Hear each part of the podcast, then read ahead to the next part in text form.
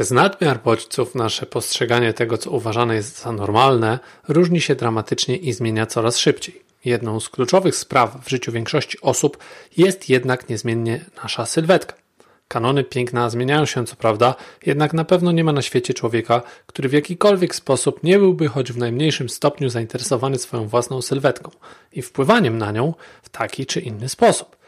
Czy istnieje ku temu jakikolwiek powód, czy to jak wyglądamy definiuje nas w jakiś konkretny sposób, czy dzięki temu inne aspekty naszego życia zmieniają się, czy właśnie nasza sylwetka i wygląd fizyczny mają jakiekolwiek znaczenie.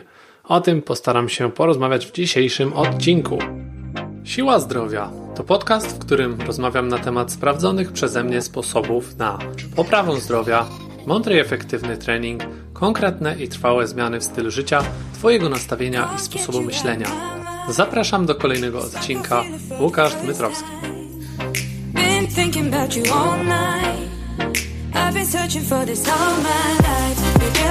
Witam bardzo serdecznie, z tej strony Łukasz Dmytrowski, trener CrossFit. Od 8 lat pomagam ludziom takim jak Ty poprawiać własne zdrowie i samopoczucie dzięki mądremu treningowi funkcjonalnemu, a także prostym zmianom w stylu życia i odżywiania. A więc zacznijmy od tego, dlaczego sylwetka jest taka ważna. Po pierwsze, mogłoby się tak wydawać, bo to w końcu nasz wizerunek, taka wizytówka, jedyna widoczna dla świata na pierwszy rzut oka forma oceny naszej osoby. Oczywiście jedyna tylko do czasu, bo zanim damy komukolwiek szansę zapoznania się z naszą osobowością, charakterem i wszelkimi indywidualnymi cechami, jakie każdy człowiek posiada, poza wyglądem zewnętrznym. W dzisiejszym świecie, podczas gdy z każdej strony spadają na nas nowe informacje, pojawiają się różnego rodzaju bodźce, na analizy których nie mamy przecież czasu, więc dążymy do ciągłego upraszczania sobie wniosków wynikających z napływających do naszej głowy przeróżnymi drogami danych. Jedną z takich informacji jest nasz wygląd zewnętrzny a raczej wygląd osób, które spotykamy. Nie znając ich, dokonujemy pewnej wstępnej analizy na podstawie ich wyglądu. Oprócz tego stosujemy też pewne głęboko zakorzenione w ludzkiej psychice reakcje, które są nieodłącznym elementem naszego być albo nie być, no na przykład to, że podajemy otwartą dłoń drugiemu człowiekowi na znak okazania pokojowych zamiarów, czy to, że kiwamy głową. Te wszystkie sygnały werbalne mają dla nas kolosalne znaczenie. Przyspieszają podejmowanie decyzji, czy to wróg, czy przyjaciel, oraz dają nam podstawę do wielu innych działań, które w przeciwnym razie zajmowałyby znacznie dłużej, bądź konsumowały nadmierną ilość naszej energii. Jednak, gdy nie mamy szansy w jakikolwiek sposób poznać drugiego człowieka, czy również nasza sylwetka jest taką formą komunikacji ze światem zewnętrznym, co mówi o nas samych, jakie ma znaczenie dla nas i jakie powinna mieć nasza własna oraz cudza sylwetka, szczególnie w kategoriach zdrowia. Myślę, że to ciekawie postawione pytanie. Zobaczmy, jak może wyglądać odpowiedź na nie. Większość osób wie, że w społeczeństwie prawie zawsze funkcjonował jakiś mniej lub bardziej określony wzorzec piękna. Dawniej były to bardziej obłe kształty, a teraz doskonale wiemy, jak to wygląda. Nigdy nie mieliśmy tak wyśrubowanych oczekiwań względem naszej sylwetki, jak w dzisiejszych czasach, bo przecież sześciopak na brzuchu no to wyznacznik sukcesu, tylko czy aby na pewno. Co tak naprawdę oznacza dla człowieka dzisiaj wysportowana sylwetka? Ja śmiem twierdzić, że jest to dość płytka analiza, bo z doświadczenia i rozmów z setkami osób ich decyzja dotycząca ćwiczeń i dbania o siebie, ukierunkowana jest właśnie dążeniem do wspomnianego przed chwilą sześciopaka. Inni mówią po prostu o płaskim brzuchu, czy po prostu zrzuceniu dodatkowych kilogramów. Błędnie moim zdaniem nastawiamy się na zrzucanie wagi, na to, aby być osobami szczupłymi, bo kojarzy się to nam z synonimem zdrowia. No, w sumie większość osób już to przestała kodować jako zdrowie, tylko bardziej jako spokój ducha. Słyszy się wypowiedzi, no przecież ja mogę jeść wszystko, bo ja jestem chudy. Już samo słowo chudy kojarzy mi się źle, a dążenie do tego stanu jest jak jakaś forma katowania samego siebie,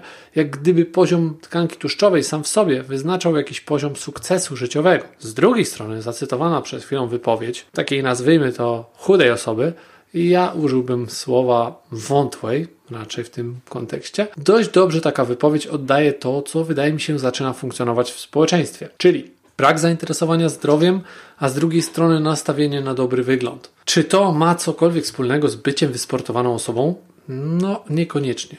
Gdzie tu mowa o jakiejkolwiek sprawności fizycznej, którą przecież swoją drogą również często jest mylnie definiowana jako po prostu kondycja. Nie wspomnę tutaj o Photoshopie, filtrach i social media, w których każdy taki gagatek chce po prostu dobrze wyglądać. Jednak często po wyjściu na plażę już to tak pięknie się nie prezentuje. No ale wróćmy do tematu. Bo bycie wysportowanym to według mnie bardzo mało konkretna definicja. Dla każdego może ona oznaczać coś innego. Jednak pewne wspólne cechy tych osób na pewno się powtarzają. Płaski brzuch, do którego tak chętnie każdy dąży, to zapewne warunek konieczny. No ale co z resztą? I tutaj zaczynają się schody. Bo o ile każda dyscyplina sportowa rozwija ściśle ukierunkowane umiejętności, to wynikająca z tego sylwetka często jest po prostu efektem tego, jakie każdy z nas ma uwarunkowania genetyczne oraz jakie w danym sporcie są konkretne wymogi. Wiele razy słyszałem od podopiecznych, szczególnie kobiet, że chciałyby one mieć nogi jak jakaś konkretna modelka czy sportsmenka, której nazwisko padało wówczas. Jednocześnie od razu wiedziałem, że tej osobie po prostu nie ma prawa się to udać, bo ma ona całkowicie odmienną budowę i prawdopodobnie genetykę, a zrozumienie tego i akceptacja pewnych ram w tym zakresie to początek do sukcesu. Więc czy może zamiast tych nieudolnych prób dotarcia do wspólnego mianownika czy definicji wysportowanej sylwetki, nie lepiej byłoby po prostu przyjąć model zdrowego ciała. To zapewne zależy od tego, z kim będziemy rozmawiać. Jednak dla mnie z racji moich własnych przekonań i poglądów, zdrowie jest zawsze numerem jeden na mojej liście priorytetów. A co za tym idzie, zawsze dążę do zrozumienia, co może oznaczać taka forma określenia cech naszego ciała. To również nie jest takie proste, jednak wydaje mi się, że na pewno tutaj łatwiej już o wspólną wersję. Po pierwsze, każdy chyba przyzna, że zerowa tkanka tłuszczowa niekoniecznie idzie w parze ze zdrowiem, a katowanie własnego organizmu długimi, morderczymi treningami nie jest koniecznie najlepszym rozwiązaniem. Dodatkowo, oprócz tego, że będziemy i to tylko przez jakiś czas nieco lepiej wyglądać, to nie gwarantuje nam to w żaden sposób zdrowia. Oczywiście istnieją wskaźniki, które pomagają nam to kontrolować, takie jak powiedzmy procentowy udział tkanki tłuszczowej w składzie masy ciała oraz inne mniej lub bardziej wyszukane sposoby monitorowania swojej sylwetki, ja jednak wolałbym ominąć to bagno, bo uważam, że prościej jest nadzwyczajnie poddać swoje ciało pewnego rodzaju testom sprawnościowym.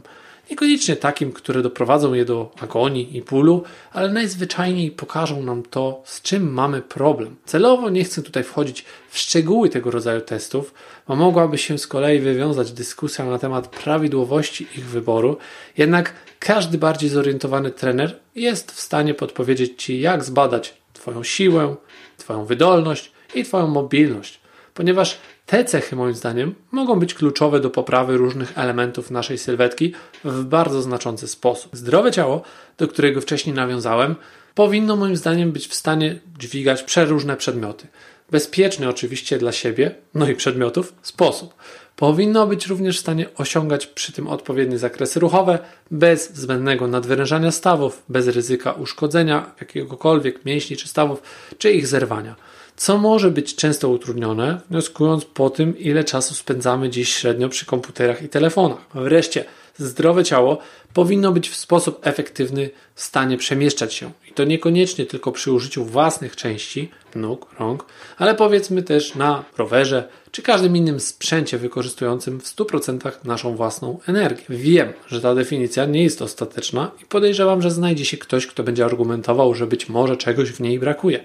Jednak chciałbym, aby była ona na tyle ogólna, aby każdy mógł przy użyciu znanych sobie elementów, ćwiczeń, sportów, ruchów rozwijać swoje ciało i sylwetkę w taki sposób, żeby służyła ona nam w najlepiej możliwy do tego sposób. Wówczas na pewno osiągniemy taki stan, że będziemy zadowoleni z naszej sylwetki, ponieważ przestanie ona spełniać jedną z najbardziej powierzchownych zadań i zacznie pełnić rolę narzędzia, które ma spełniać konkretne zadania i chronić nas przed kontuzjami, chorobami i zależnością od innych ludzi. Bo według mnie tylko właśnie po to mamy nasze ciało. Nie po to, by wstawiać na Face'ach kolejną fotkę, którą najpierw przygotowaliśmy oczywiście pod kątem odpowiednio padającego światła, w idealnie leżącej na nas kreacji, po przeróbkach oczywiście na Photoshopie, nałożeniu odpowiednich filtrów i tak dalej. Okej, okay. ale tak, żeby nikt nie zrozumiał mnie źle. Nie chcę odbierać nikomu możliwości wyrażania siebie w ten sposób, jeśli komukolwiek sprawia to przyjemność. Natomiast błędem dzisiejszych czasów, według mnie, jest niestety postrzeganie naszego ciała w kategoriach jedynie wizualnych. I to tutaj bez uwzględniania właśnie tej najważniejszej, moim zdaniem, roli naszego organizmu, czyli jej funkcjonalnej strony która często dopiero gdy coś zaczyna się sypać i siadać, przypominając wówczas o sobie, daje się we znaki poprzez ból i generalnie jakieś problemy związane z poruszaniem się i z egzystencją codzienną. Dodatkowo Zaletą zdrowej sylwetki jest fakt, że bez względu na to, czy poziom tkanki tłuszczowej i ogólny wygląd spełnia aktualne wymogi, to mimo wszystko, jeśli jesteś osobą sprawną, w rozumieniu takim, jak wytłumaczyłem to wcześniej, to Twoje ciało najczęściej posiada odpowiednią dla siebie wagę, bez względu na to, co Ty uważasz za właściwą wartość.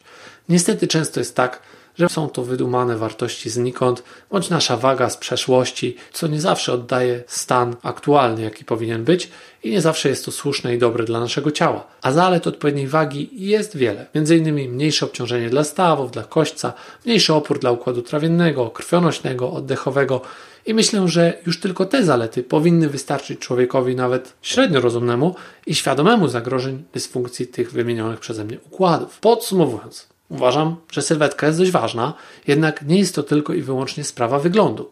Są to znacznie bardziej istotne kwestie, o których dziś wydaje mi się dość dobrze już powiedziałem. A więc, jeśli są jakiekolwiek jeszcze pytania, jak zwykle zapraszam do pisania do mnie na maila lukaszmałpadmytrowski.com. Tymczasem pozdrawiam. Dzięki za odsłuchanie tego odcinka. Po więcej zapraszam na stronę www.box74.pl ukośnik podcast. Do usłyszenia w kolejnym odcinku.